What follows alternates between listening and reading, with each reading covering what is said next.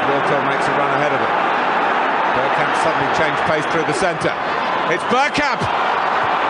That's magnificent!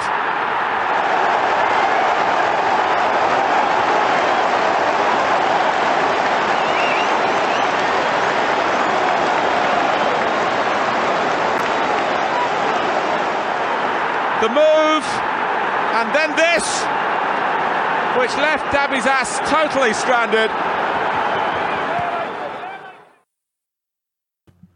Hello and welcome to Bergkamp Wonderland. We are still, unbelievably, an Arsenal podcast.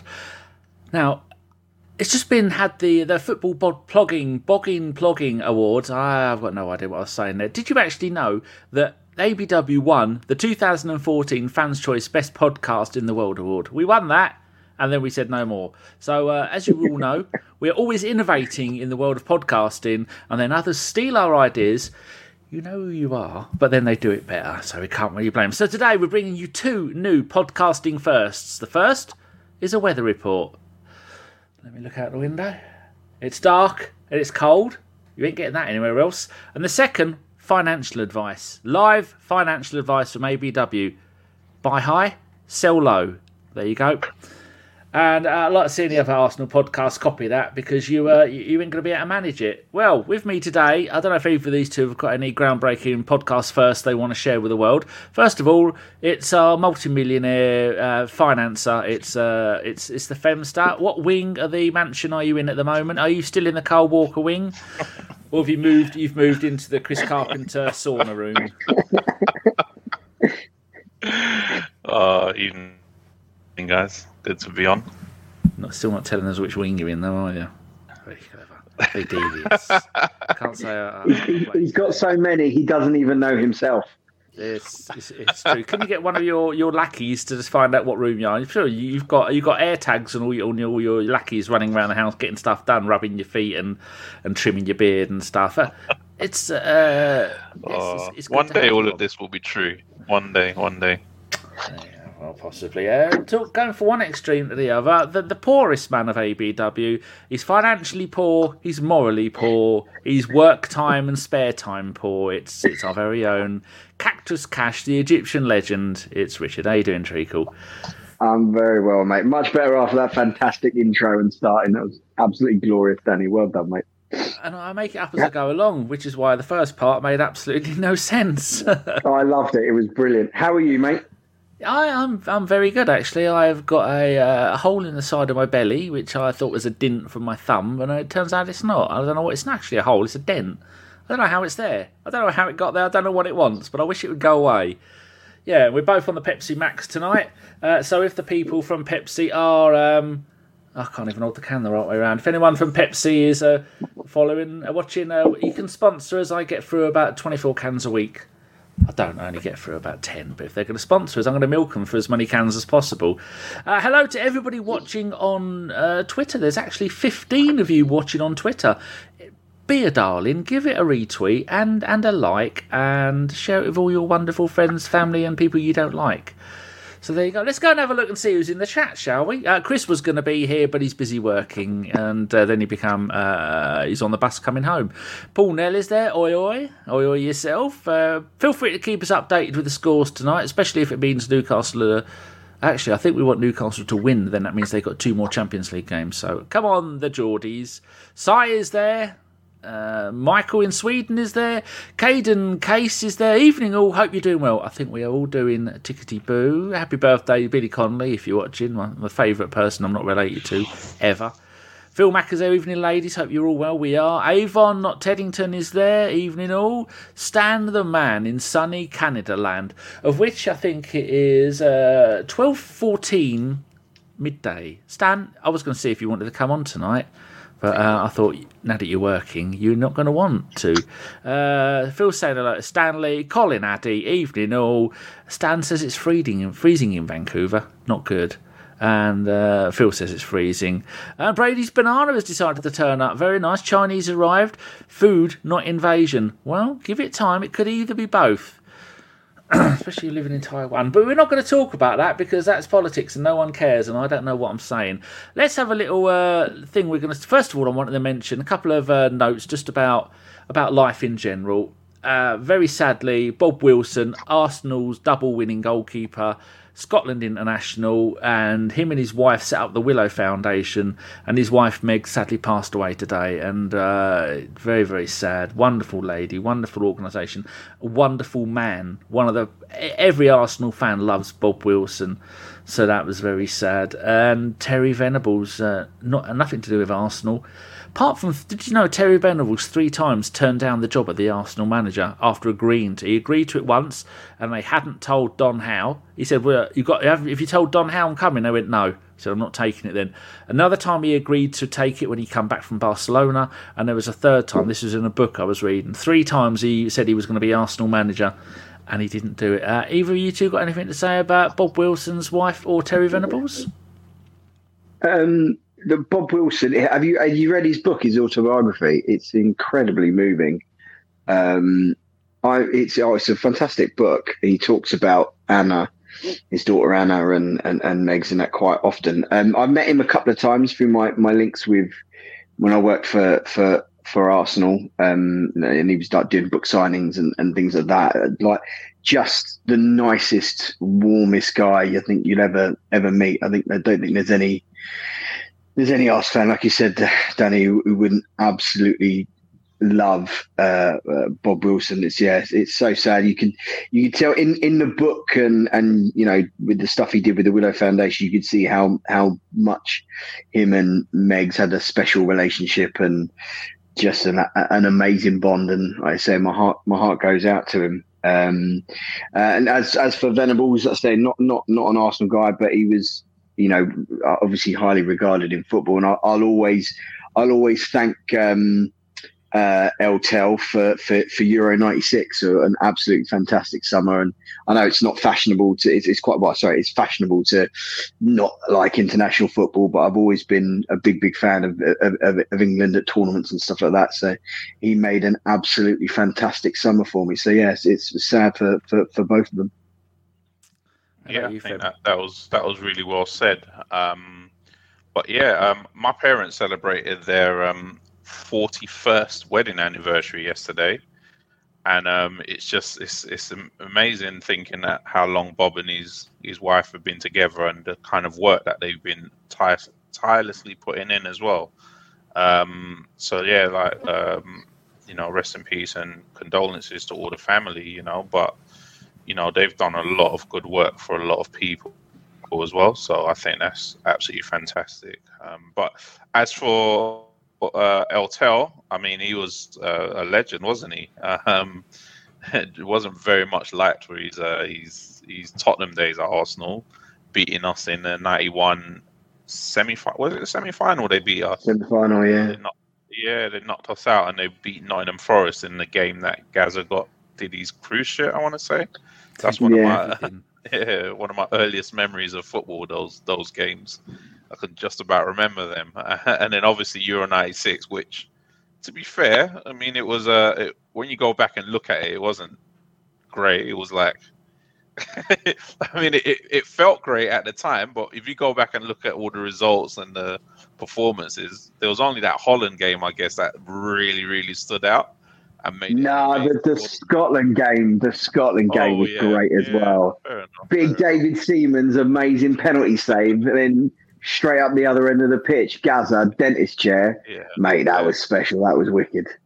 Yeah, it, that it was, was wicked. Yeah, so I mean, it was it was a special tournament. Um, we haven't really. I mean, we kind of had the, the last Euros a little bit, the semis and the finals at Wembley, but it will be let's see how it goes in there. But yeah, no, he, he was a he was a legend, a, a good guy. I've never really heard anything. I mean, obviously there was things that was said about him, but it, for me, he was just like, oh, once he became England manager, it was like, okay, cool, uh, this guy's all right. Wash away the Tottenham stuff away, away from him, but yeah, no, um, rest in peace him and condolences to his family as well. His record as England manager from 96, 94 to 96, played 23, won 11, drew 11, lost 1. Not bad, is it?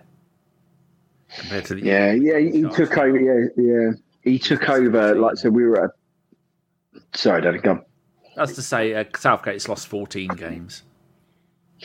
Mm. He, he, took. We were. We were. England were awful um, when he took over. Like so, we crashed out in '92 um, with the with the Euros, like pitifully, um, and then yeah, didn't even make uh, USA '94. We were that bad. Um, so yeah, so he, he did well to to turn things around and, and change up you know, to try and change and implement something different than the old boring, rigid 442. Um, you know, by all accounts, I, um, am interested to hear Gary Lineker's thing on um, the rest of his football um, about because he played under him at Barcelona. But from what I hear, he was, he was for an Englishman, he was tactically years ahead of his time and it's uh, so annoying that um, he wanted a contract extension at the uh, the end of uh, where did I read it? In December 1995, but the FA insisted on re-evaluating England's performances in competitive fixtures before deciding on his future. In May 96, Glenn Hoddle was announced as his successor. That's because the FA do not like um, people that are their own people. They just want yes men, and he wasn't a yes man. He was El Tel he was the bronze legend, and so they got rid of him. And God knows where England would have gone on to with that crop of players if they wouldn't have idiots like uh, Glenn Hoddle, who, who was who was shameful. Then after Glenn Hoddle, you had Howard Wilkinson for a game, and Kevin Keegan was a nightmare. And then Howard Wilkinson caretaker, and Peter Taylor caretaker, then Sven Goran Eriksson. Well, I suppose he was okay. Three quarter finals, and Steve McClaren was another clown, and Capello, which was failure. Stuart Pearce caretaker. Roy Hodgson was just uninspiring. Allardyce one played one one one.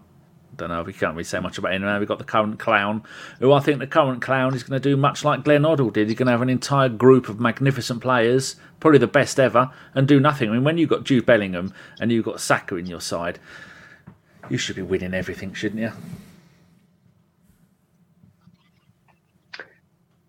I think he's done. I think Southgate's done done well in the main, in the sense of you know you think that England had never got to, you know, since '66 we hadn't got to a, uh, got to a final before, and he's he's got us to semi-finals and a final and stuff like that. And I think he's he's definitely changed. I think he's changed the culture around the team and his his record in competitive games and stuff like that is very very good. What I, what I would say is is now he's kind of like he's been in there too long now, Seven and years. yeah, he's he's been in there too long. The, the, the he's not evolved the things that he's doing, and then like he's now like entrenched in his own favorites and his own bits and bobs that he's doing. and Things like cons- consistently picking Harry Maguire, consistently picking um, Henderson, you know, saying, "Oh yeah, we we want to we want to um, we want to improve, and and you know, you've got to play minutes." I think he said that to, about Ramsdale. I think we'll, we'll touch on later. Oh, he's got to be playing minutes, but yet Kalvin Phillips can be doing absolutely sod all. Like I think he's collectively, I think he played like 19 minutes or some some ridiculous amount of time. But he gets into every goddamn squad. You know, you've got, you know, you've got Harry Kane playing in every single game, and you know, the what no other striker gets a look in. And I'm not saying that you know anyone's better than Kane or Kane thing, but what if Kane gets injured tomorrow and you've got a host of strikers. None of them have played competitively. None of them have, have, have played in, in, with the team. So it's just little things like that that I think has, has spoiled um, Southgate uh, towards the end. But the less said about him, the better, to be honest. Um, you mentioned Calvin, uh, not Harris. What did you say, Kalvin Phillips? Phillips. Do you want him at the Arsenal? Because there's rumours that um, in January he's going to leave Man City and that we're we're possibly in for him. Someone asked me that one yesterday. Um, he was good. He was good at Leeds, but I mean, he was apart from being always injured as well. That was another thing. He was always injured when he played regularly. Mm. So maybe he's only fit because he, he's not playing regularly. So do do we want to sign another player who with that kind of injury record is the question. Um, I think it's going to be interesting. It, I, I have got a feeling that um, Partey won't be long for Arsenal in January from all the noise that's coming out.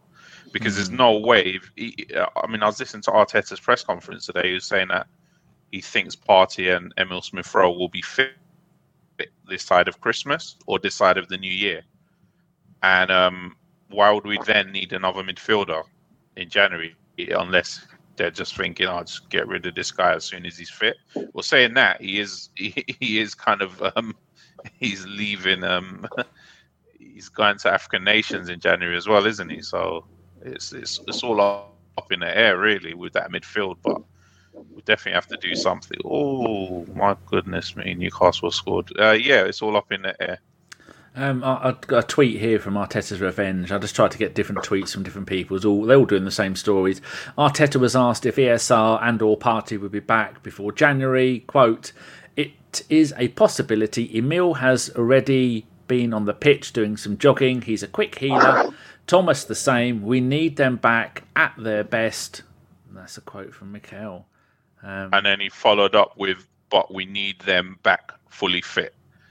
so yeah. we're not going to rush them. That was the, the last part of the the the message that he gave. So it's I wouldn't expect to see them during the busy Christmas period, but it's a bit weird because we're kind of running out of players uh, when you think about it, um, because we're going to have to play the same players over and over again, especially in that midfield with Smith Rowe, Partey, and Vieira all out in midfield. It's bit of an issue, isn't it?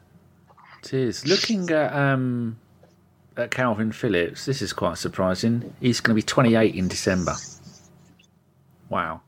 He's 31 games for England and one goal, and he signed for Man City for 42 million in July 22.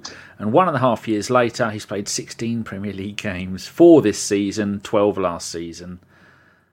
Yeah, um, I don't think it would be a good move. Anyone else want it? No, yeah, I, I, agree with I agree with what Femi's saying in the sense of like that injury record. Let's say even at Leeds when he was let's say playing record, it would scare the bejesus out of me. It, it's another Partey, but someone not as good. Um, and I say he's 28 as well.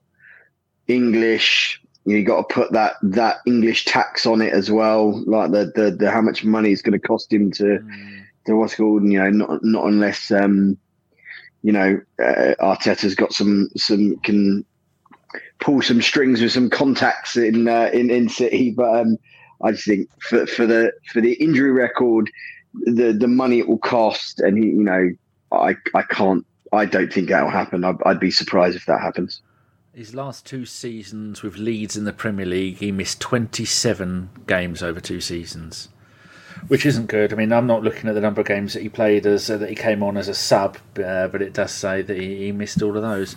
Um, anyway, let's move on a little bit to the, uh, the very uninspiring game. Femi, did you see the Brentford game? live or I, highlights?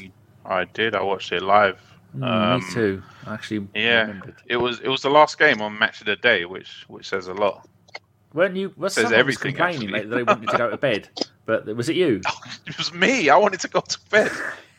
and it just kept go- match of the day just kept going on and on and on and yeah it what was we... the last game it was on like at 11.30 in the night um, Ramsdale in goal. We'll talk about that a little bit. Tomiyasu, you know, it wasn't until half time I realised Ben White wasn't even playing. Uh, Tomiyasu right back, Gabriel Saliba centre back, Zinchenko left back, Rice in the holding role, Trossard and Odegaard in the left and right eight, Saka right, Martinelli left, and Jesus up front. What was your thoughts on the the lineup and the uh, the, the final result and how they all played? Because I was bored shitless for most of it, like I am for nearly every game we play this season.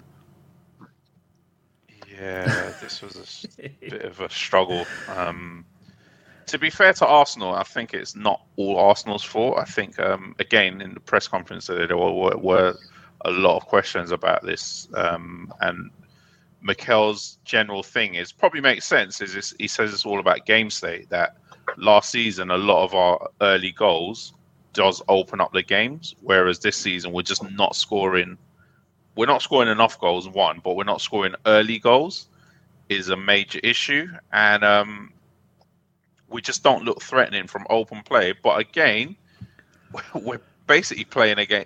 Did you did you see his analogy today? He said basically, if you're driving, uh, I don't know, he didn't mention a car, but say you're driving a Lamborghini and you're driving it in London in traffic, and there's loads of buses and bus lanes, He says, "Of course, it's going to take you longer to navigate it, isn't it?" so he gave a good, good analogy. Analogy, yeah. yeah. And he said, basically, we're just playing against teams that just they don't even defend in their half. They defended. Brentford defended in their box for the nearly the whole ninety minutes, like in their in their penalty area. They did not. To be fair, the first half I was really impressed with them because I was like, how are Brentford closing us down in one end, and literally as soon as we get the ball, they seem to have like a deep block already. And I was like, how is it possible? I was like, that's really, they're the first team that I've seen do that. Usually teams just let us have the ball at the back, don't press us. But they, as soon as we had a goal kick, they were pressing us. They knew exactly what they wanted to do. And I think we'll, we'll probably come onto it, but it, it kind of nearly worked a couple of times. Um, yeah, we can probably go on to that because that was probably the main highlight of that first half was the craziness that was going on at the back. It was. It was uh, definitely had a game plan. Rich, what's your thoughts on what you saw? Um, well, I, I I didn't see the game live. Um, my girls had a, an away. You got the moral victory with that one. Yeah, I think so. I think I dodged a bullet. Um, my girls had a, an away game in the league, so I was, you know, off, off travelling and stuff like that. No, we lost two one. We lost. Uh, we, we played the league leaders. So to digress, we played the league leaders the second time we played them, and in seventy minutes, uh, sorry, 140 minutes over two games, they've led for a combined time of six minutes. First game of the season, they they beat us two one. They scored in the last four minutes, and then on on on Saturday they scored in the last two minutes. I was gutted for my girls. It's just like the Man United um, stat, isn't it? That they've only been leading games for the, the, the bottom in the number of minutes spent leading a game. I think it wouldn't surprise me. Yeah, go on, carry on. So your thoughts on the game and and um, so yes, so, yeah. Um, yeah, so it was like when I when I when I saw the um, the fixture, uh, the sorry the, the team lineup. I mean, I was I was initially I was quite surprised that uh, Gabriel Jesus was starting, considering uh, you know probably even throwing like Martinelli and, and, and stuff like that as well, in the sense of how you know that trip back from Brazil, um, especially as as he you know technically wasn't fit kind of thing and played the didn't he I think he played the full 90 against uh, Argentina as well. So I, w- I was quite surprised that he uh, he started that game. But I, I looked at it and I thought oh, okay this is not bad. This is you know I, I could see the the thought process of what they're trying to do and I, I like the I liked the um, FIFA uh, idea of trying to get all your best players onto the pitch all at the same time. Um, so yeah, I, I, I, was I was you know fine with it and stuff like that. And I, I, saw, you know, I was I was kind of watched a little bit of, of the of, of, it on my phone, but like you know, obviously cutting in and out as I'm traveling and stuff like that. Um, so I didn't see again see loads of it. It it seemed like. Um, yeah, like I said, like Brentford were working like incredibly hard and were able to transition really, really well against us, like defensively. Um, you know, I, I, I, get and I understand what, what you mean where you say like it's this season's games have been boring. Um, and I, have I've seen like lots of the discussion about um with, with Jamie Carragher and stuff like that and on on Sky and stuff like that about well, you know we're we're not scoring as much and things. I think there, there's a lot of soft factors that all combine into that of, of you know what's happening. You know the fact that you know our offensive injury record and, and team cohesion has not been great. But mainly, I think you know that you look at the way teams are defending against us. You know, like last season, we were especially in the first part of the season, we were we were a surprise. You know, we we were surprised. To, to, the, the Arsenal were a surprise to us Arsenal fans, let alone for other teams. And I think we kind of, you know, uh, caught teams off guard. Like I said, we scored early and stuff like that. Now teams aren't aren't letting us do do that.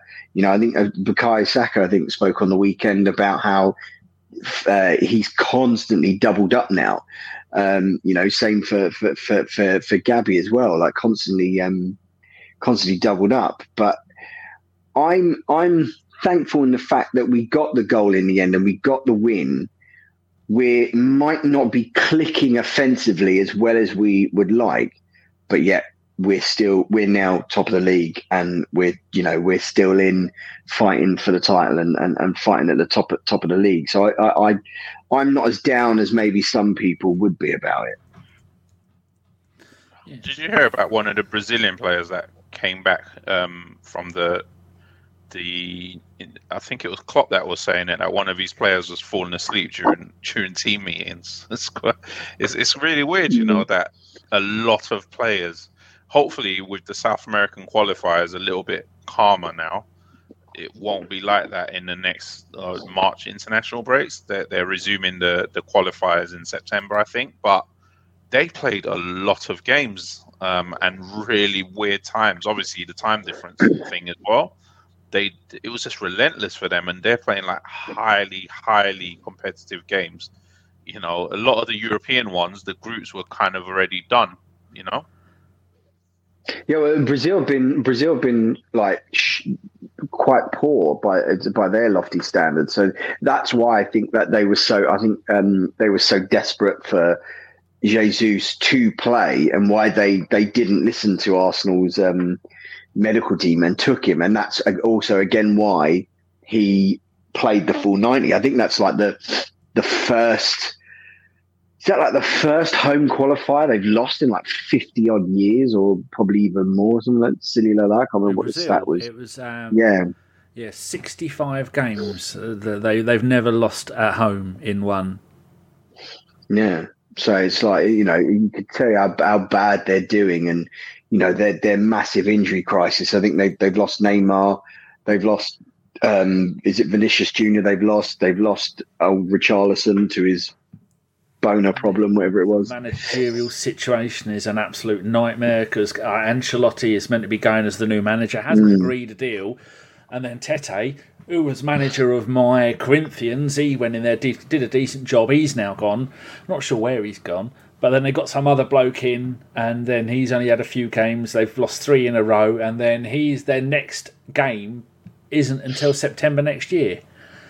That's according to AC Jimbo. Oh, hell, that hurts. Oh, yeah. So it's it's crazy. It's um.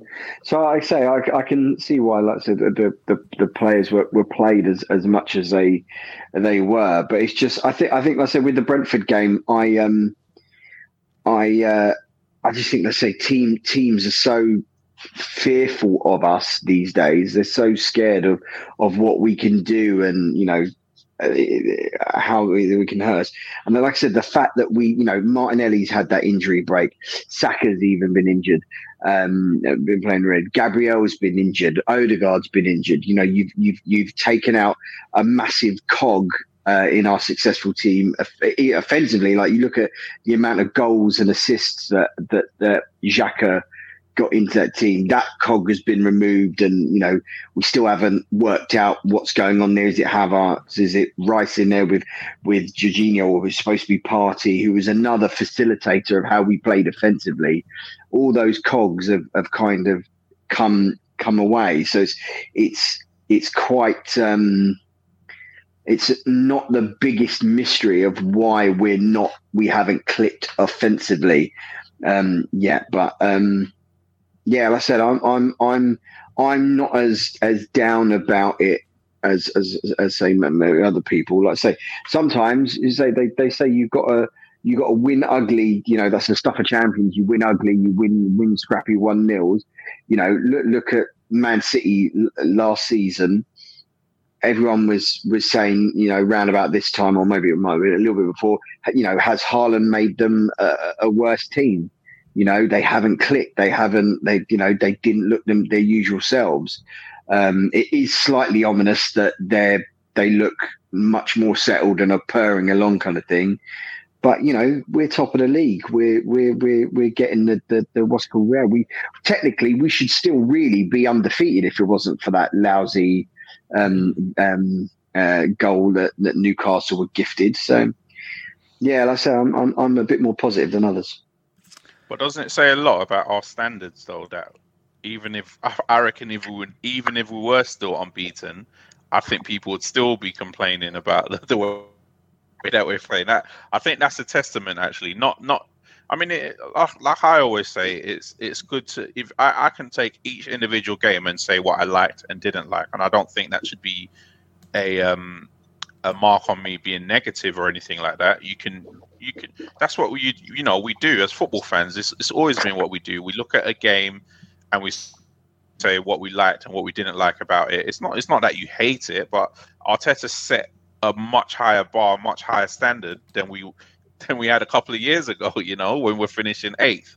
You know, so I, I think that's a really big testament to him that even if we're top of the league and it doesn't feel like we're top of the league, does it? It, it just feels like we're just ticking that's, along and yeah, yeah, it just feels like we're just ticking along and it's it's just yeah, but that's literally if I told you two years ago, oh, Arsenal would be top of the league after 13 games, you would have said, yeah, whatever.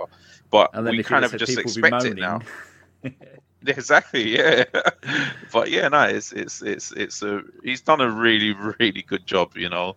Um, this game was just back to the game. It was just a really really the second half I think was really bad. You know, the, we had that disallowed goal, didn't we? Which was such a strange goal, and I just think all these offside rules it was Trossard, but you know, oh, I mean, yeah, Jesus should have buried and it. Nearly kill himself at the same time. Yeah, Jesus should have buried that. But these offside laws are just so pedantic and old school, aren't they? They're so, you know, like you, you you need to be behind the ball, but he literally was gaining no advantage. There was no Brentford player anywhere near him. So basically, it's just a lock of the draw for Brentford because there was just no one there to even stop it, and it's so it's so it's such a narrow margin, and it's, it's I'd really love to know where they go with the offside law in the future because something needs to be a little bit different about it. It, it just favors defenders and defensive teams more, where we want to promote goals in the game, don't we? We do. Um, little score update for you at the moment. Uh, Man City are losing 2 0 at home to Red Bull Leipzig with two goals from Belgian striker uh, Lois Openda. He's only just signed for, for um, Leipzig for 46 million quid. 46 million euros. He's got 9 in 12 in the Bundesliga and he's now got 13 in 19 in the league. So I expect uh, Man City to buy him at, at half time. He's only 5 foot 10. so he's. Uh, nah, Chelsea. Yeah. Chelsea need more play. Well, they do indeed. Uh, what else are we going to look at? Um, so Man City are losing. Barcelona are 1 1. Milan are 1 1 with Dortmund. Newcastle are winning 1 0 at PSG. Um, so there you go. Right, let's have a little. Uh, just talk about the goal, Rich. Um, now, for a bloke who's nine foot five, like our very own Mr. Walker, for him, for Kai to be there after, I mean, he scored. Um, what minute did he come on in? He, he came on in the 79th minute, and within 10 minutes, he scored his first proper goal of the season. So, uh, with, with an assist from from Saka. With uh, this is a strange one. Out of the eleven play, out of the ten outfield players who were on the pitch at the time, nine of them managed to get a shot at goal. The only one who didn't was Saka. Every single one of them all got a shot at goal. And we had 15 shots at goal, but only had four on target, and Jesus got two of those on target. Yeah, so talk to us about the uh, the, the goal because I, I was not expecting that. Uh, no, well, it's it's it was a, a, delicious uh, ball from Bukayo. Um, you know, he's so good at that. You know, d- uh, drifting back onto his left foot, and you know, it, it's it that it's not even like a whipped ball. It's that lofted kind of you know curly thing right into the back into that danger zone into the uh the, the was it the the zone of uncertainty and stuff like that but i mean that's what we kind of been expecting from from from Havertz. Um, you know, arriving in that box a little bit later, getting on the you know the the, the back stick and and you know coming onto things and, and scoring those goals. So it's it was almost like when it went in, it was almost kind of like after the celebration, you kind of think, ah, oh, finally, that's that's what it is. That's what he's there for. That's what his that's what we all thought it was going to um the kind of goal it was going to be. But I mean, yeah, it was let's say a wonderful cross and, and and really really well taken. You know, some sometimes in in, in football, those can be um, quite difficult. Those ones where um, it takes a bit of time to arrive to you, and you have a little bit too much time to think. You know, you you know you can rather than being a little bit more instinctive. You know, you second guess yourself. You know, are you gonna are you gonna stick it up? Are you gonna head it into the ground? You know, you can get yourself into a muddle sometimes.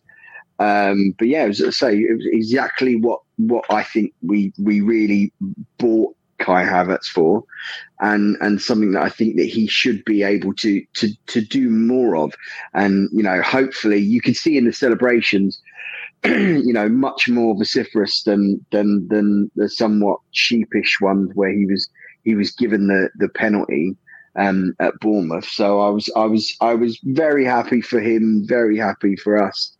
You know, hopefully now it's you know it can kicks his confidence in gear and stuff like that, and we can start seeing more of that tactic because you know if, if you if you have that as your tactic and you have that as another tool in your arsenal, you know it it it it will give defenders something different to to um, to think about in the sense of um, you know uh, someone they, they might have to drop that little bit deeper which will then you know relieve a little bit of, of pressing space for for someone like Havertz, you know, for someone like Declan Rice or even Bukayo or, or Martinelli on on the on on the edges and on, on the fringe kind of thing.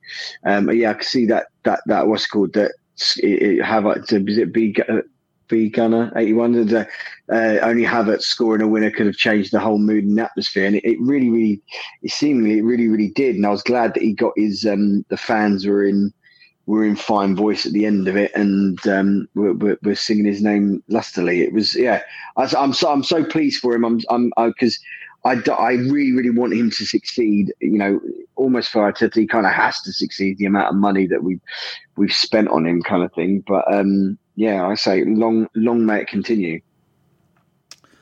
Someone's just put a team sheet on for the game. Um, Bromley against someone else in the in the, uh, in the senior cup. Bromley v Dartford v Bromley, and playing for for Dartford, you have a Charlie Sheringham, which is Teddy Sheringham's son, and playing for Bromley is Mitchell Bergkamp. I think he may be a nephew of the Bergkamp. I'm not sure. Which is uh, I wanted to share with you. Um, right, something I was going to bring up, uh, Femi. Uh, Noza says, should Havertz be our super sub? And I'll add to that: is he is he capable of being a super sub, and will he be happy with that? I think we have to make it work from the start, especially uh, right now where Partey is out, not playing we need. I think the missing position is that number eight position, and he just has to try and make it his own. He has to push on. He scored one goal for Germany last week from left back. He scored a goal for us this week. So maybe finally, you know, he's he's that Chelsea cobweb is coming off of him, and he's gonna just just pick up form somehow. But I think he just it just has to work at that left eight position, especially like we are saying uh, with the lack of midfielders, we can't afford for him not to work because for me, I didn't think the experiment of Trossard playing there was that great. It did, I mean, he lacks a lot of physicality, and Brentford were kind of running over wasteful. him sometimes. Yeah, yeah, and um, it's not very creative as well. But yeah, I, I think it, it, for now, especially that Partey's out, it, it just kind of has to work, doesn't it? We have to make it work. We have to get something out of him. We don't need him to be a super sub. We can have we can have other players that can do that. We can have the Trossard and Eddie, even though he doesn't score from a substitution, from being a sub. we we need a sixty million pound player to be kind of firing, and that would if he if he starts firing with the way Rice plays at six, that kind of sorts out a lot of our midfield. Mm. You know, and they've got a lot of game time left in them. He hasn't played tons of games, has he? So he's got a lot of games in his legs to go. I, I yes, I agree. Right, um, that was Arteta's two hundredth game for as manager of the Arsenal. He looks older in that picture. That's that's it's done him dirty. 115 wins, 34 draws, 50 defeats. That's a 25% loss rate. Thank you very much. Um, Arsenal managers, number of wins in their first 200 games. Now, they've done this. They have done this in absolutely no order. It goes Arteta, Wenger, Mee, Allison, but they don't do them in number order. Now, why the hell you would do that? Either chronological order or have they done it in alphabetical? They've not even done it in. No, I thought there was a alphabetical, but it's not. Mee's thrown in there for. It's bullshit, is what it is. Right, so I'm going to have to do some some brain work here. So after 200 games, first place Mikel Arteta of 115 wins, Arsene Wenger of 111 wins. The mighty George Graham, 107 wins, and the next one is Tom Whitaker with 98, George Allison, 96, 88 by Herbert Chapman, 84 by Bertie Mee, and then it's going to be 71 by Leslie Knighton. I think he used to play a character in um, EastEnders. And finally, George Morrell with 62. What do you make of that, Rich? Um, that's impressive, to be fair. I mean, like I said, the, I think he's um, a little bit in the sense of the um, the amount of um, uh, his losses are a lot more than Arsene's. Uh, I think Arsene drew a, a, fair few more games than than um, Mikel uh, lost, kind of thing. But it, I would say stat padding is it's impressive considering like how absolute dogshit we were when he took over, and what an absolute mess um, uh, Mikel walked into. You know, with this weird bloated, messed up. What did you used to call them, Danny? The Bundesliga bastards. That's it. I think I've yeah. still got the banner on that. I'm going to go and find it while you you can. Yeah. So like you know, you inherited the Bundesliga bastard. You know the whole the whole infighting mess with um, with Gazidis, uh, who I never liked, um, Gazidis and Sven Mislintat and Raúl Yehi and all that sort of nonsense and things like that. You know, um, you can only be impressed by what he's what he's done. um, that's a ship ship. Uh, yeah, you can only be impressed with, with, with the turnaround that he he's done.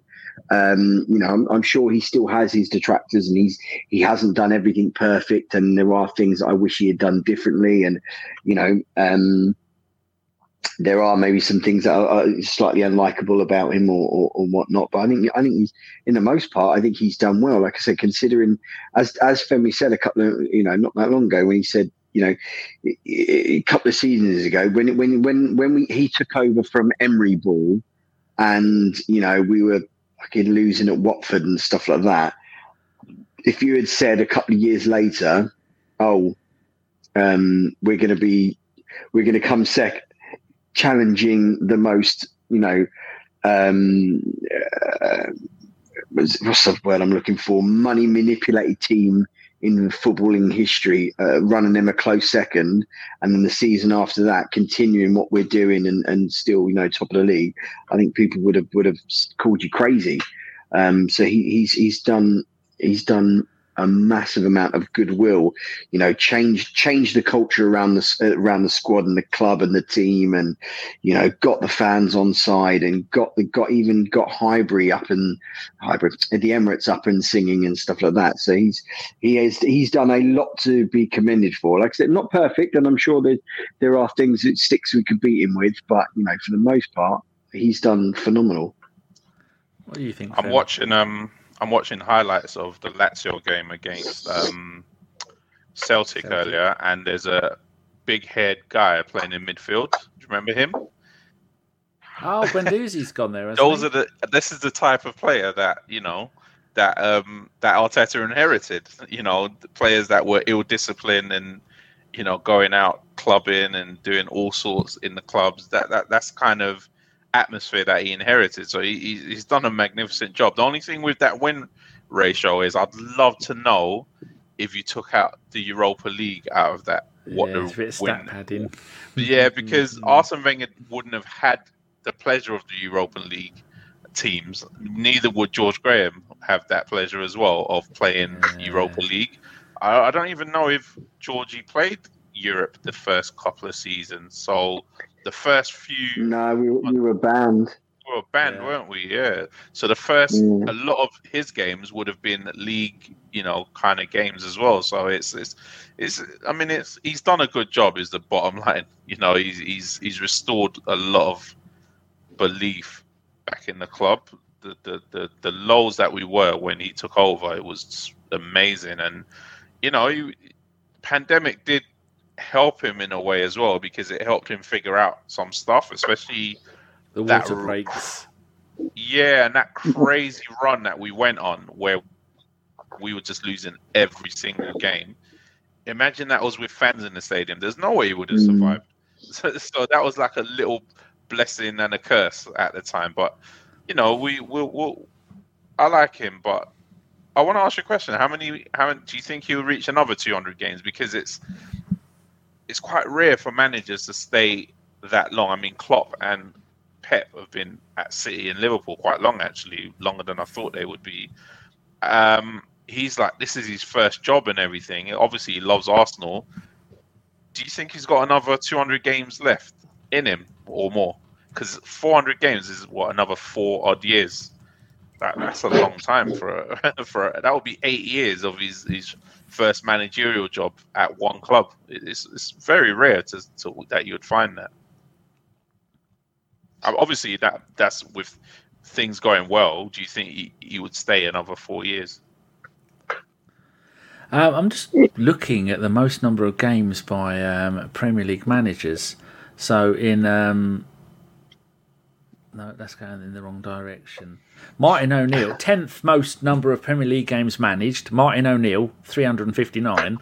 Mourinho, three six three. Hodgson, three eight two, and then yeah, so three eight two, and then it's Mark Hughes with four six six. So if he is going to make four hundred games, that will put him into eighth place in the most number of Premier League games managed by a, a Premier League manager. Rich, what do you think? I, I think. Well, I think it, it all kind of. I think the big thing I think would be what happens at Barcelona. I think I don't know why, but I just you know the, the Barcelona. Uh, you know, you got the he was at their, their academy and stuff like that. Barcelona thing. I, I just if if that wasn't a complete and utter shit show, like finance wise and stuff like that, and they they had their act together, I, I think that would be possibly one of the few teams that would um would would be I think that would be able to to to tempt him away. I think I don't know if Man, Man City if Pep left. You know, like I say, he's, he'd been there before. He, he would have that absolute, you know, not just the amount of money, but for whatever, like I say, you, you, we can moan about them and their their money laundering and and and you know state funded nonsense that they do. They are they are a technically well run club uh, for the most part, and I, I don't think that would would appeal to him. Um, yeah, I, I, genuinely don't know. I, I that question. That's a bit of a cop out answer, but I, I genuinely, genuinely don't know. I, I'd like to think that he would that he would stay. I, I think he would like to see what he's building to some sort of uh, fruition and, and and some sort of completion.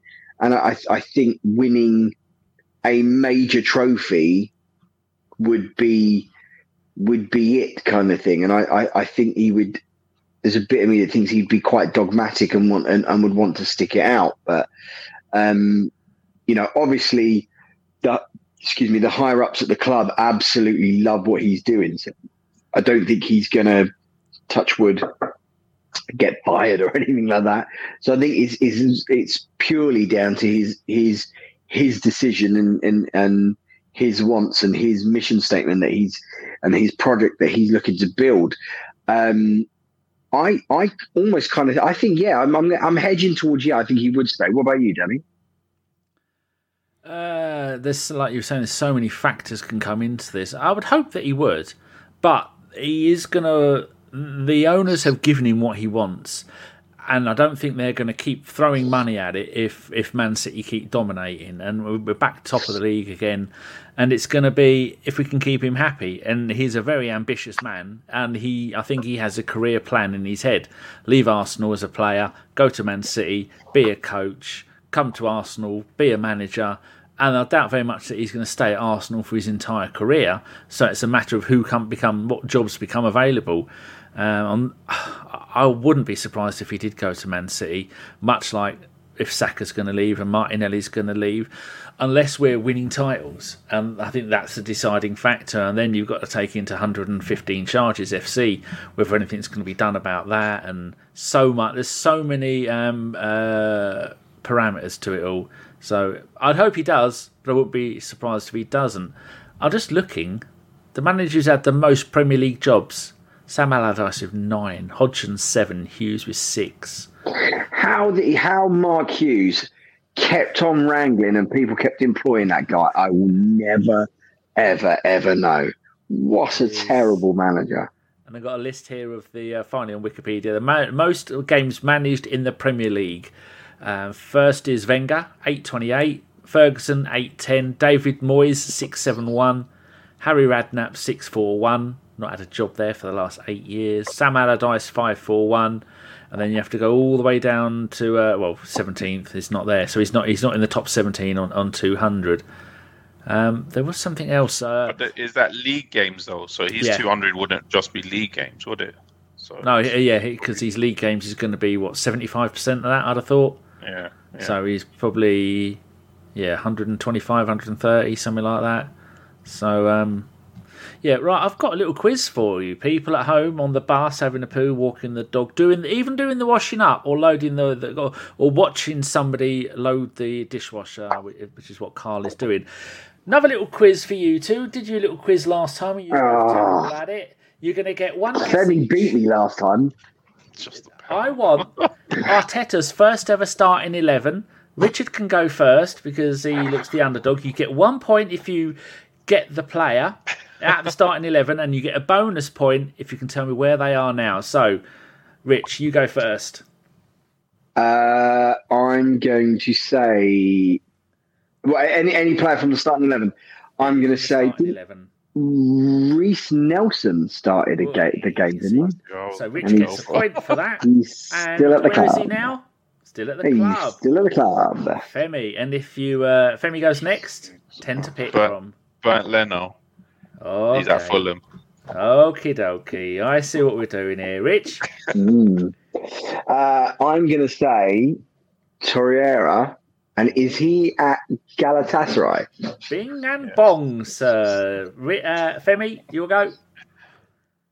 Bukayo Saka at Arsenal. Uh, yes, and he played left back. He played left back, yeah, because we had no players. Wrong, wrong and uh, I'm gonna say. He's doing a bing bong and a diddle da. He's he's struggling yeah. off the. I'm, I'm really am struggling. No, because I I want to say uh, I think the Conservative played mm-hmm. Ainsley Maitland Niles. Okay, is that what you're going for? That's what I'm going for. Yeah. Ding ding ding. Where is he yeah, now? Fuck, where is he now? is he Lyon? Bonjour, senor. He is indeed.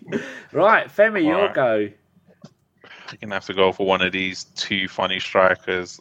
I, I reckon Lacazette played at Lyon. Well done, certainly is. Yeah. Rich? Uh, Aubameyang, is he at Marseille? Bing bong. Lovely. Yeah. Femi? Okay, so we've got our front three. We've got Aubameyang. Uh, Granit Xhaka, was he back by then? Did he bring him? it was the 27th of December, 2000. Probably suspended. Just nice. before the before times. Just at the end right. of the before times. Let me just let me say Granit Xhaka. Okay. Leverkusen. Yes, indeed. Yeah, well done. Right, brought so him that back is... from the fold, back into the done... fold. oh, what's that? Oh, it's a wet nose of a cat. Scared the bloody bejeebers out of me. Rich, we have done eight players. There's three to go. Mate, I haven't got a Scooby where they're playing. Two centre backs uh, I, I, and an attacking midfielder. Yeah. Attacking midfielder. Uh, was was Sokratis one of the players, the defenders? Oh, very good, sir. Where is now, this is where I'm going to fall short. i have no idea where he went to. Um, I know where he is uh, now. I know where he is now. Well, you don't say it. You get. You can get the at it. Uh, oh, shit. Just, just, oh. Can I get a clue of where he is? Hector. Oh yes. He's. It. Is he somewhere in Spain? Is he at yes. Betis? Hey, well done. Sneak team. yeah. Right. Yeah, he just signed for them. he did on a free transfer. So we've got I've two got more no to go. idea now. So now I'm now I'm guessing in the wind. David Luiz. Oh, here we go. Where is he though? Surely in a bath chair. He's playing in Brazil. Is he back at? I don't know. Is it Luiz though? It is Luiz. Yes. It is Luiz. Yeah. Oh right. That's so where is he? Um, he is in. He is playing in Brazil. Flamengo. Oh, he's pulled it out. Richard, it's not the Fuck off, man. do you know, do you know, do you know, want to, do you want to, want me to tell you the truth how I got that? I'm watching Leipzig against Man City on my screen, and they play in that Flamengo color. And I can't think of any other Brazilian team that would have come on my mind if it wasn't for Leipzig on my screen. Oh dear, oh dear, oh dear. Oh, Oh. So down to Richard because I uh, it's one player to go. the only Demi, I hate you. Who you, you can only get one point for this player, no matter what you do. And is that because he's retired? Oh. Or he's not got a club? Oh. Uh, did you say it's easy? No, I'm not telling you. I'm not uh. giving you any more clues because this is the decider. See, either you're going to get it or Femi's going to get it because I bet Femi knows. So hang on, hang on, hang on. So let, us let's, let's have a have a think about this. So we've got we got Leno in goal, the the conservative. Uh, da, da, da, what position have we got left? Can't tell you. Not as it's the last one. It's the decider. Hang on. Can't give you hang any on. information. Hang on, hang on. So the conservative. It's, a, it's the left back. It's got to be the left back. Not saying. No, no, because Saka was the left back. Yeah, yeah. Saka played left back in that game. Balls. Okay. right. So we got the conservative Sokratis, Luiz, Bellerin, um, da, da, da, he's got one more than me, as in he's got one more chance. So there's got to be a time limit on this. Because it's eleven. It's not. Just, look how competitive he is as well. You got you got thirty. yeah, seconds. I'm not. I'm. I'm not going to get the player. I. I. I, I yield. Absolutely. To... Mesut Ozil, mate. Mesut fucking Ozil. And, uh, when, and who when... was it? who earlier in the show was asking about the uh, these certain people. It was you, Rich. Yeah. And he was the king of the Bundesliga bastards. Uh, yeah, because remember terrible. he threw his gloves down um, when he was playing for Freddie Ljungberg, didn't he? And Freddie Ljungberg just kicked all of them out of the team for there the Everton go. game when um when it was Freddie Ljungberg's last game, and he kicked them all out, and he kicked Özil out as well and then Arteta kind of brought them in, brought Xhaka back in for that game. I'm so, so annoyed about that. So uh, Richard bowled first and still lost. Yeah, sad days. Oh dear, oh dear. What a, what a world we live in. So that's uh, that's back to back wins in the competitions now for Femi. So uh, there is no trophy because uh, we don't do trophies. So there you go, people. Then there's the line up on the screen. See, look at that Flamengo badge. It looks exactly like the Leipzig kit. Does indeed. Great days. Great days. Do I not? Do I not get points for remembering that Saka played left back? No, because you then said Bellerin played right back. Even though we said No, I did. No, I did. I did conservative. What is no, that? and then after you said uh, right back Bellerin on Ozil's name. It looks like a, pirate ship. It is.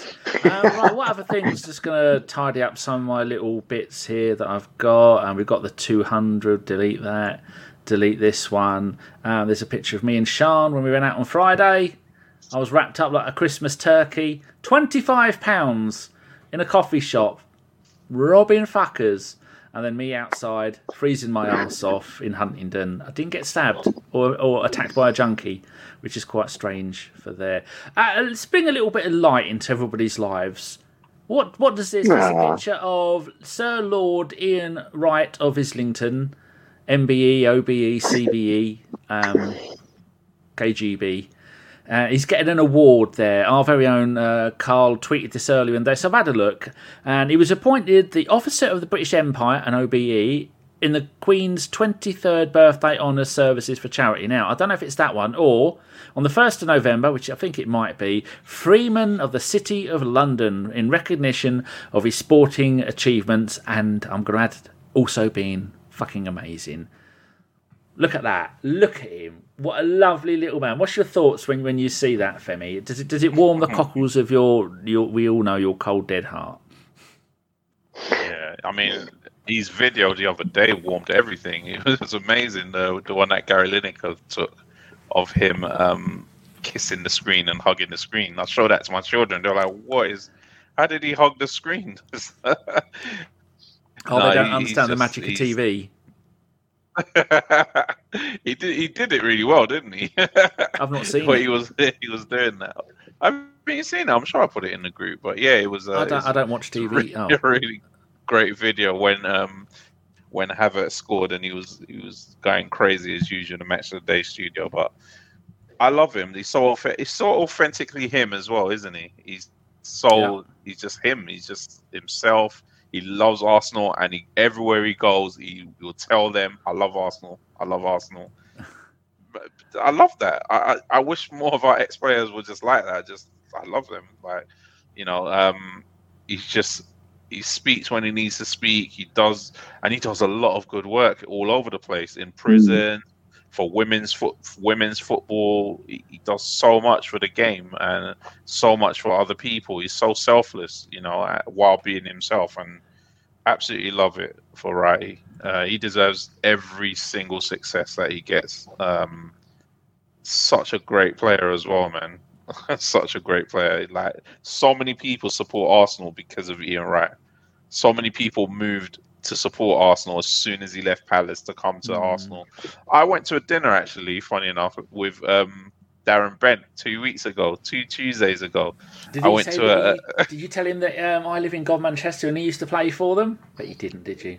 No, I didn't. No. I asked him a different question. I asked him a question about Eddie Nketiah and Jermaine Defoe, which I've got a video for his answer actually.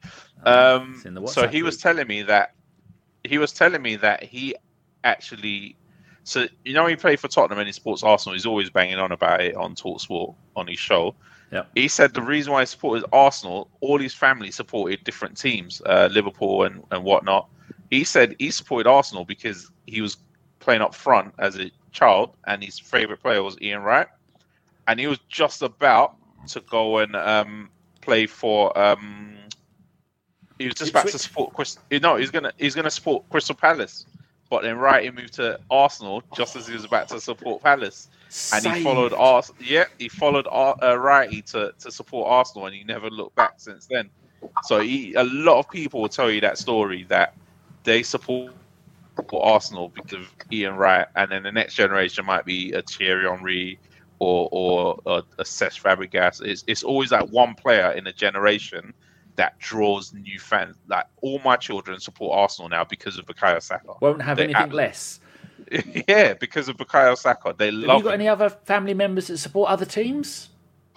You, did you uh, have to indoctrinate the kids quickly? Because I took Sian to her first support. ever game when she was about five months old because all the rest of the family were all Spurs. So me, Sean, and my mum took her to the game, and then as soon as the game kicked off, my mum took her back to the car, baptised her in the world of Arsenalism. So have you got any issues with that? Any other family not, members? Not immediate family. I've, I've, got like uh, cousins and stuff that support. I've got a, a season ticket holder at Tottenham. That's a cousin. I actually got him a Tottenham scarf, believe it or not, the other day. Because Fem Fem is a very he's a very mysterious character. None of us know anything about. We don't know if he's got. I only just found out earlier in the show that he's got parents.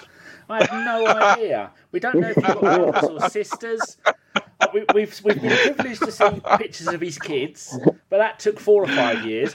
I, I all, all we know is that he's got over. seven wings in his house. That's the only thing we do know for certain. I mean, I'm putting pictures of Sian all over the place and trying to marry her off. I mean, she's 25 now. She's getting on. She's she's almost got to put one of those yellow stickers on her saying reduced price. oh dear. How about you, Rich?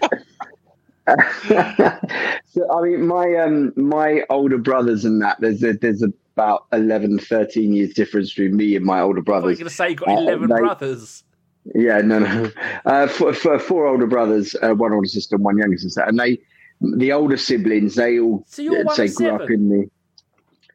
Yeah, uh, one of. Did I get the math wrong on there? I'm, there's, I'm one of. Uh, was that four, six? Fucking hell! Yeah, and um, I've only got one, and he died. Fuck's sake! Greedy fuckers. Go on, carry on. Uh, so yeah, so my older brothers and that they they they were all Liverpool fans. Um, they grew up in that that era of Liverpool being successful. I I became a, a, an Arsenal fan because of my mum. My mum was a, a, massive, a massive gooner. But I, I, I, know, I know what the Femi means in the sense that you know you get that one, that one player who is your your your guy, and that's you know, uh, you know you you you you gravitate to, and that's that's what your what your what your what's it called is. It's um, you know, my my one back in the day was um ran was Paul Merson. I'll always I've always got a soft spot for for for Merse because he was he was let's say uh, he was the magic man. He was he was he was a, a flair player in you know in absolute torrid mud flat pitches and stuff like that, and he could still do something absolutely magical with the outside of his boot on those uh, on those high tech uh, uh, football boots that he used to wear. um, so yeah, you get that you know that that connection. You find that player, and and that's what Ian Wright is for so many people, and it's it's so understandable why you know he was and I know, and I really hope that you know I, I know people you know there, there's recency bias and stuff like that and there's a tendency to to you know not rate the people who come before him but you know it's he was an astonishing football player uh, uh, not just a great goal scorer but a goal scorer of great goals and I'm so glad that he is in in retirement and in his second career as a pundit and a advocate for the women's game and stuff like that. Like I said, he is such a wonderful human being as well, uh, which makes you know it obviously all the more easy to to to and, and likable because yeah you know you know play you know the, you've got the the stuff we're celebrating like crazy and stuff like that but one thing the other things i like about Wrighty is you know he's not a yes, he's biased in his love for for Arsenal, but he's not biased in his hatred for other teams and stuff like that. There, there seems to be very little hate in that guy's heart, and um, yeah, I'm, I'm, I'm, I echo what Femi said. Uh, you know, he should get every every success he he should wish for and more. He's he's he's a wonderful dude and an absolute tremendous ambassador for the club. I absolutely love Wright. He's he's such a good dude. You know, I could listen to him talk for for for for ages. You know, like when he's talking like the, the about his relationship with Rocky and you know the, the, the stuff he went through as a, as a kid growing up, and you know his relationship with his teacher and things like that. And like even I think I brought up a, um, it was on the he was on the you see him on the overlap a couple of weeks ago where he's talking about like how how much he wanted to play for England and how much it meant for him and stuff like that. I just, mate, how can you not love Ian Wright? He's an absolute wonderful human being. Love you, Ray. Yeah, we all do agree with that. Um, right, in my list of stuff that I wanted to to talk about, we've done that, that, that. Ah, Mr. Femi, do you want to talk a little bit about a certain Mr. Ramsdale, or you've got you've got no opinions on the boy because he made his comeback? Don't call it a comeback, as LL Cool J once called, and it isn't a comeback, is it? Oh, I'm so bored of this topic, man. I, I, I, am just so bored of it. I, I, really would rather not hear about this stupid goalkeeping stuff ever again. But it is a topic, isn't it? Because it is because sadly. we've made it a topic, really, haven't we? Um, he had a, interesting game to say the least. Uh, definitely owes Declan Rice a massive drink because if that goal had gone in, oh my goodness! Uh, imagine the meltdown of the supporter base and the media if that goal had gone in. That was absolutely crazy. Um, what he did, um, but the one thing I will say is this: I watched uh, Liverpool versus Man City earlier in the day, and Alisson did that about three times in that game alone, let alone the other games that he does that. I think we do magnify it a lot because obviously we watch Arsenal a lot, but he, he, Alisson does do that a lot as well in games. Uh, Ederson not as much, but I'm sure if we watched every City game, we would probably pick out those moments as well. So unfortunately, he didn't really have a lot to do in the game.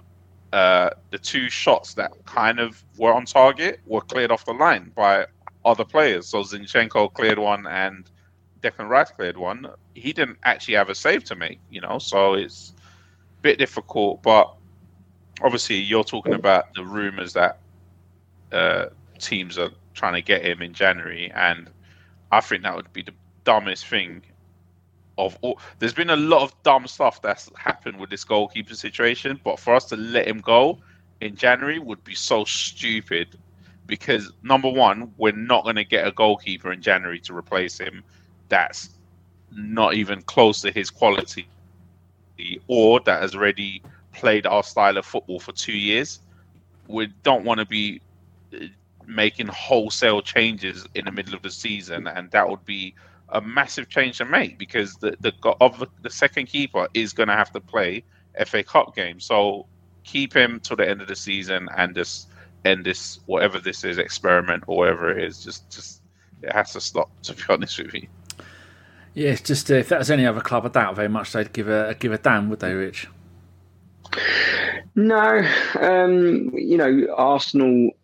Arsenal are, you know, clickbait champions in the sense of you know anything that the journos clip up and think about it, you know Arsenal have a massive online presence and a vociferous online presence so they they're always going to gravitate towards stuff and they're always going to be sensationalized stuff for clicks and and likes and things like that you know I thought it was it was a little bit pointed pointed um uh Arteta's comments like he didn't seem to that was the only thing that was a bit that was a bit uh um, was uh, was when they asked him about Ramsdale and he kind of just went there. All, all the players played really well, and it's a bit like, mate, you could have could have backed him a little bit there. He could have um, said something a bit more more positive. But I I was never the biggest fan of this of this change up thing, and, and like you know this having two goalkeepers of, of equal measure. It's it's not like an outfield position. It is it's so unique and and and um, it's so yeah it's so it's so unique and you know you have to build up that confidence and you have to build up that match time kind of thing it's not like outfield where you're getting tired and, and stuff like that it they're not as fluid and as, as interchangeable you know um I, I agree with Femi. I think it'd be a, be a silly idea to get rid of Ramsdale, um, Ramsdale in January. Um, like I said, we've got we've got cup games to play. We've got Brentford to play again. So um, unless we want Karl Hein in that goal again against uh, against Brentford, you know, we're gonna have to keep um, Ramsdale for that at least. But um, yeah, like I say, it's uh, it's just it's a it's a bit annoying in the sense of like, and I see what you mean. It's just it's just boring because it's just all it is is there's one player in goal, one player not in goals, one player in form, one player not in form, one player that the goalkeeper like, uh, that the, the, manager likes, uh, and is and is is prefers, and another player that he doesn't. You know, it's just it's one of those it's one of those things. Like I say, if if the deal can go through for next summer, um, if this loan deal has got that. You know, I think we've got we got first refusal to to purchase or an option to buy and something like that. So as long as there's no massive implications there and anything going wrong there, they'll probably buy him and sell Ramsdale in the summer, uh, which are a little bit harsh because um, I feel I feel sorry for Ramsdale because I don't think he's done anything massively wrong really, not really. Like I said, yes, he's had a few rickets. You know, he's done a lot no, right. Yeah, like no, uh, most. Yeah, most goalkeepers, as you said, you listed, you know, uh, we said about Alisson the weekend, you know, him kicking the ball straight up into the air. You know, Ederson's been caught in possession from time to time. I think David Raya, you know, for when he's been with us, has been caught in possession and, you know, got out of jail quick and, and has done some rickets. So, you know, I do feel a little bit harsh on on on, Ramsdale. I I would imagine, especially as he wants to play for England, I would imagine that he, he might force fear a move if we if we were to get um, uh, David Raya in, in, in the summer. But I just think that Mikel Arteta prefers the things that David Raya does. You know that, and I don't even think so much it is that playing out from the back. I think it's it is one aspect of it because I think I think maybe Ramsdale goes long a little bit too much um, or a little bit more than than than Arteta would like. You know, I think the biggest thing I said it a couple of weeks ago on here is the high line that David Raya plays compared to to um, to to Ramsdale. So it just it is what it is. It's just you know. Unfortunately, it's gutting that you know because I really liked Rambo and he had a great, he's got a great relationship with the fans. I'd love to see him still succeed and stuff like that. But if Mikel Arteta prefers and and chooses uh, David Raya, and as long as he's not thrown into his own net, you know, I, I really don't see the, the, the big big issue personally. The only thing is, what I would say is, um, watching the full game on Saturday. I don't know if you noticed this, Danny. After the two or three crazy moments in the first half, did you notice that in the second half, we went long with nearly every single time he had the ball? and then all that kept happening was we kept going long, and obviously their three massive centre backs just kept gobbling up the ball, and then then they were able to counter on us. Then they were able to um, transition on us, and I think the reason why we went long is not because Arteta um, wanted to go long, but he absolutely lost trust in Ramsdale in that first half just just from the few moments that Brentford pressed us. Because if you notice, Raya, it's not about his short distribution; it's the fact that he's so good on the ball that when you press us, he actually holds on to the ball and invites the press. Quick decisions. Yeah, he invites the press and then he, he shifts the ball quite quickly. Whereas we tried that a couple of times on Saturday and it didn't work. One almost went in the back of the net. One he threw on the ground and it could have gone anywhere. And then as soon as that happened in the second half, we just kept every single time we went long. And it was I couldn't believe how much we went long in the second half, and it was really frustrating. It just meant we didn't have as much control over the game as we did in the first half. So I think that's probably a window into why he's not starting Ramsdale. It, it, True. Because we did see that at the end of last season as well, that we just started going long, kept going long, kept going long. Um, and everyone thought it was just like a, a compromise from Arteta, but I think it was just more, yeah, you know what, this guy can't do what exactly what I want him to do, so I'll just get him to do something easier.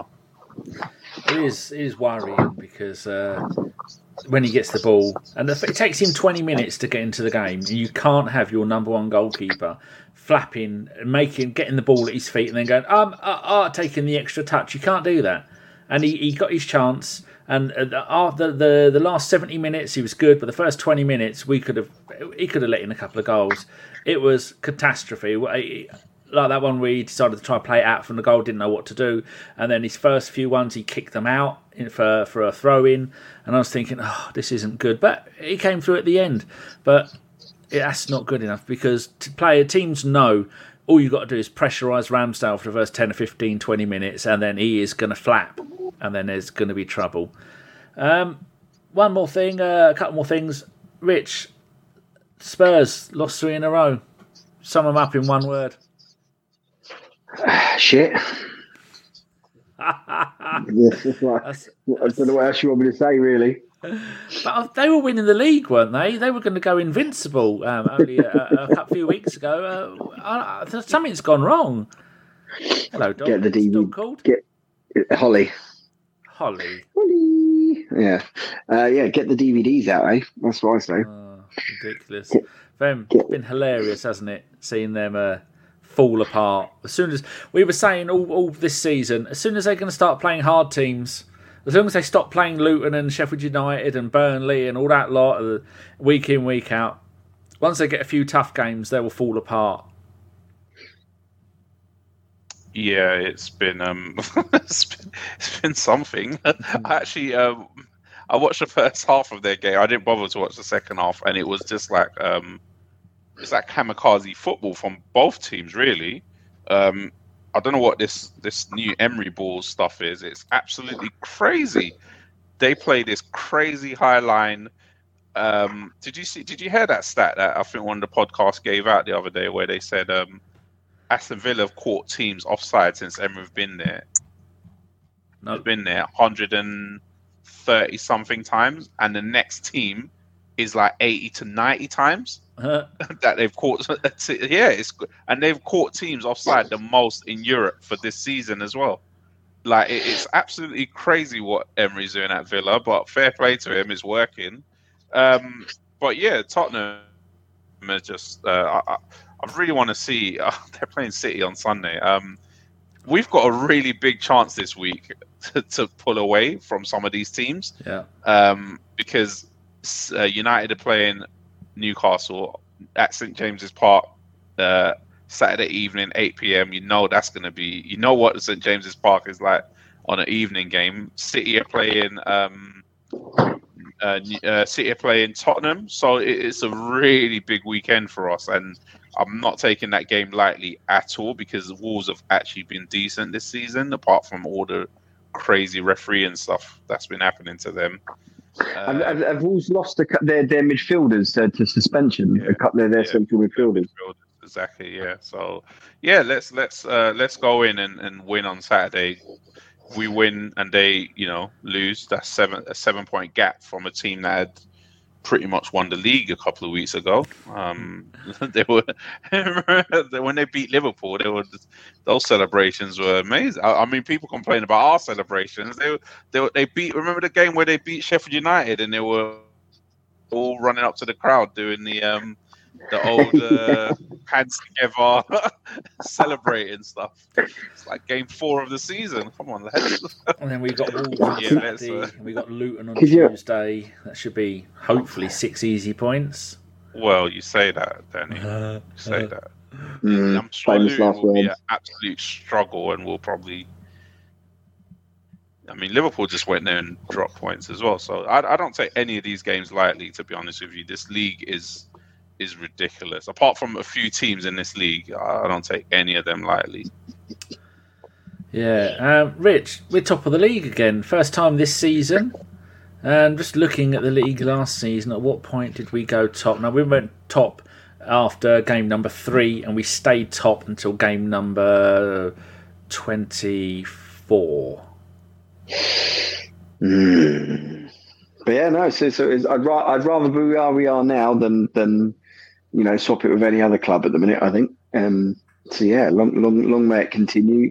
As I said, you know, a couple of years ago, if you would if you would have said that, you know, uh, we would have been top of the league or you know, challenging for titles, I would have called you crazy. So, yeah, no, I'm, I'm, we're in a good position considering, like I said, we quote unquote haven't clicked yet and you know we're we're still you know figuring things out and still waiting for um, the injuries to, to to really set themselves right and get a decent run of games from from some of the players. We're in a very very good um, good position. You know, I think I think defensively we've been fairly solid. I think we we're we're the team with the, the lowest expected goals against or something like that in the in the in the league. Yep. Um, so yeah, we're doing we're doing all right, mate. We're doing all right. I'd rather I'd rather be us than than anyone else. I mean, but that means just general. You scared Femi away with with those wise words. Um, where are we going to move on to now? We've got a couple of little tweets that I've gone and found. This one from Fabrizio. One more blow to the Arsenal as Mikel Arteta reveals Fabio Vieira has been to see a specialist. Quote, Vieira has undergone surgery on his groin yesterday and he will be out for weeks. Quote, we don't expect him back this side of the winter break. Is that a big problem for us? Because the lad was coming into a bit of form, wasn't he? Um, it, it, I wouldn't say a, well, famous was a big problem. You know, uh, he's not a starter kind of thing, but you know, Arteta did um, did seem to trust him as he, you know, used to be one of the first off the off the cab rank when he when when you know um, Mikel wanted to change things. I think it's more a blow for him, to be fair, that that lad just can't string, you know, kind of games or performances um, together. You know, let's say get suspended and they're getting injured, and he was injured before. You know, he, he signed for the club and he was injured, and it's just yeah, it's you know we've clearly a very talented lad, but we just we can't seem to see the the best of him. I think I, I think it's more of a blow for him than I think possibly for us. Um, you know, when when you've got the likes of of you know in that midfield, Jorginho, Rice, Havertz who can play there, Odegaard who's now coming back from his concussion and stuff like that. So I think I think it's more of a an issue for him really than than it is us. But we wish him we wish him well. We wish him a speedy recovery because, like I said, he's clearly a talented player. Um, he's a very, very talented player. Just it needs to it needs to all click. He needs to get a run of, of meaningful games in the first team rather than just pop shotting around with the with the Europa League kind of cup second string side. Do you think that if he was looking at his career um, when he signed for Arsenal, do you think he'd be looking at 18 months now? Do you think he would have expected to be further along in the, the manager's choice of players than he is at the moment? If you go back and say, look, in 18 months' time, where do you think you're going to be? Do you think he'd be annoyed? Oh, yeah, I think so. Yeah, yeah absolutely. Let's say, it, I, I think if you'd shown him a crystal, crystal ball and said, you sign for, for the Arsenal, but this is what's going to happen, he would he'd say, no, thank you. Um, and you know, uh, go either go somewhere else or stay in stay in Lisbon. Uh, was it Lisbon he was in? Um, Benfica, I think. Benfica. Was it? Who knows? I know it was, it was Sporting, wasn't it? Oh yeah, the green oh, one, not Not the red one. Yeah. Um, he's back. He's he's come back from a different wing. He's gone from the east to the west yeah. wing.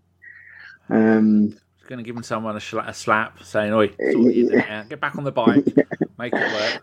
Well, um, um, it was them. No, very clear. Is, someone in the mansion is using the internet at the same time because he's all wobbly.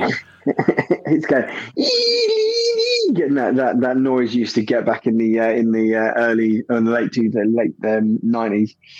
Um, yeah, no, I I I would think that uh, the Vieira would be quite disappointed with with how things have mm. have happened, and the majority of it is seemingly is from his own body. Like I said, just not being able to get fit you know, us having like last season such a uh, a team that didn't have a lot of injuries and were were clicking so well. You know, Odegaard, Xhaka, you know, just scoring tons of goals, getting loads of loads of assists, kind of thing, when he just couldn't break into the side. So, yeah, I feel sorry for him. I really, re- I really, really do. I do feel sorry for him. Man City back to two two now. Dortmund winning 3 1 at Milan, and Newcastle still 1 0 with 12 minutes to go. Uh, can you hear us, Fem? Yeah. Um, oh, okay. I don't know what happened there. I got Another little bit of news. Charles Watts, friend of the pod. Well, we call him that. He ignores us. Arteta on playing Zinchenko at left eight. Quote, he does play that role coming from a different position in the attacking phase. He doesn't play there in the defensive, stable situations because we believe we have other players to use there. It is a possibility because he's done it. What what, what does that? What's I mean? What's the point in even talking about that? He's never going to play the left. Someone asked. Uh, it, it, to be fair, the last Champions League game against Sevilla, he played like the last ten minutes. That was mm. the hmm. first time I've seen him do it for Arsenal, but that's because we had normal players. To be fair, but um, I mean, it's, a bit of a weird one because the left eight actually is an attacking position for us, isn't it? So it's more like the player just gets in the box a lot, uh, whereas he's more of a creative player, isn't he? A more of a mm. transitiony type. So when he plays for Ukraine, he's not really that type of player that runs. I know a lot of people say, "Oh, he plays for um, he plays for Ukraine and he plays that position," but he's more like a dictator of the game Whereas we need that player to be constantly running forward into the box, which is why we sign Havertz to be sort of a better version of of um, of Granit Xhaka, I guess, isn't it? Yeah. It is right, and I've got one other stolen tweet, Rich. It is um, this one from Patrick Timmons. The best defence in Premier League this season. Just ten goals conceded in thirteen games. Just twenty-eight shots on target faced in those thirteen games. That is that comes back to what we were talking about at the beginning of the show, doesn't it? It's boring, but it's effective. Um, magnificent defence that we've got at the moment. Every single player is brilliant, aren't they?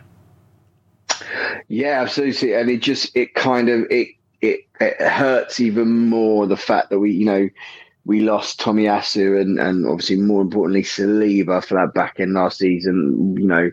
It, that's the real what if from from from last season for me because I think especially Saliba, my God, what what a player! Um, but yeah, let's say they, I think you know they're they're all very good, you know, defensively or in their own merits kind of thing, but they they they also they gel so well as a as a unit and they function so well. Even if you know maybe Zinchenko is a little bit um, more frail defensively than than the others. Uh, you know when when you have that shift over and you have someone like Ben Benny Blanco or or Tomiyasu in in that right position, and everyone sort of kind of shuffles over a little bit um, to to compensate for it. But you know, you, you've got that wonderful mix of you know the the the the destroyer and the reader in in Gabriel and Saliba. It's just it's yeah, it's just it's phenomenal. You know, you've got the the covering of, of Rice, all of them.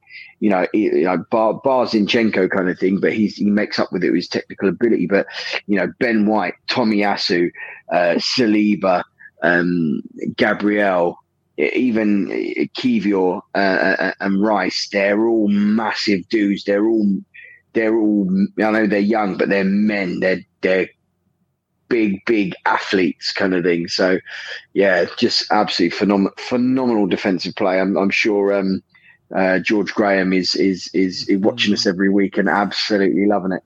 Wasn't it 17 we conceded that or the entire or 19 the entire season? 19, yeah Great days, Fem. Does that um, that defence is that a, a title winning defence? Because uh, George Graham always used to say you sort your defence out first and then you build from there. And I think um, uh, Mikel might have. Uh, I don't know if George Graham's got a book, but mm. what do you think? I think um, if you, I, I think someone was saying even last season actually, if you counted the amount of title winning teams that didn't have the best defence, it's not a lot of them, you know. And last season we did not have the strongest of defenses. Um, we did concede a lot of goals, especially at the end of the season, of course. But I think you shouldn't be considering looking at more than 35 goals conceded in a season if you're if you want to be up there. Um, I think it's easier to sort out the attacking stuff um, as the season goes goes on if we have more availability as Rich was saying earlier, more fitness, uh, more combinations, people playing together more. I think that will come. So yeah, no, it's it's it's been impressive. And to be fair, a lot of the chances that we do give away of those shots on target are from our errors. It's from us giving the ball to the opposition mm. or doing something stupid or just, just really silly, silly things. Or you know, if you look at the, the first few games of the season, not playing Gabriel, it's just been so many things that have been of our own making, you know. So it, it, even that can get better as well. Those individual errors that we make, it, it's still there. But if oh my goodness me, PSG are missing so many chances. mm. uh, yeah, but yeah, it's it's it's um it's it's up to us now, you know, to, to fix that attack. And I think we just got to get the numbers up on all our attacking players, and I think we'll be all right. Good. Right, we were going to talk about January transfer targets, but we're going to save that for another show because I've gone through all the stuff we want to talk about. Femi's won the quiz. Um, I think that's all we, all we need to do now. I think that's it. An hour and 33 minutes. If Chris was here, we'd be barely getting into the, the meat of the show. I've, I've been trying to satisfy myself on raisins and it's not working. I need meat and I need meat now. No one clip that because that sounds very, very dodgy. Um, all there is to do now is say thank you very much to my two wonderful guests. Richard, you have been um, you have been delightful. Thanks for having me, Danny. And uh, Femi, you have been mysterious yet effervescent. it's been good, man. It's been good. Jolly good. Right. Um, we will be back. I don't know if Chris wants to do a show because his plan was do a show on a Monday or a Tuesday and then do one after the Champions League game. So we're playing tomorrow night. The game is uh, at home to Lens. That's exactly how you pronounce it. So it all depends on how flaky Chris is going to be, and uh, I've got I've got no idea. He was stuck on the bus, bus wanker last time I heard from him. So uh, before we what, go, what what what kit do you think we're going to wear against Lens? What combination? I said the last time we played them at home. Orange and yellow stripes, isn't it? Oh, was that the kit? Mm. The one-off kit, the blue one we wore then? Yeah, yeah, yeah. It was at uh, Wembley. I'm going to go for a black and white ze- horizontal zebra style kit. There you go. Only depends ever wear it once. Depends what their away kit is now. Maybe it was. Yeah, who knows? Hmm. Knows? I don't know. I found some of my kits. I've taken photos of them. I'm going to put them on Twitter and try and sell them to people. I found a Spanish kit signed by, I think, Fernando Torres, and an Italian kit signed by the entire team. Still with tags. Boom, they were stuffed in a box. I don't know how I got them. Anyway, before we go, uh, find a little picture there of the one and only legendary Bob Wilson and his wife Megs, who uh, sadly passed today. And if you if you're a Gooner, then Bob will have a special place in your heart, and we all feel for him today. It's uh, it's very tough going through stuff like that, especially when you've been married for so long, and then a partner becomes part of you. Not that I'd know, because uh, women run away from me. Uh, and that's sad times. Right, thank you very much, everybody. We will be back God knows when. Uh, just be grateful that we turned up at all, really, because uh, I didn't get out of bed till six o'clock. Right, here's the outro. Goodbye, and thank you very much. As soon as I scored that goal, I was fucking livid. Get down, dog. Splendid business. He nearly caught the bloody thing. What are you talking about? So I was just eating a full quiche. Well, you don't often see them at it. So when you see them in the supermarket, they need to be swagged, microwaved immediately, and get the brown sauce on and bosh, Bob's your uncle. Never in doubt.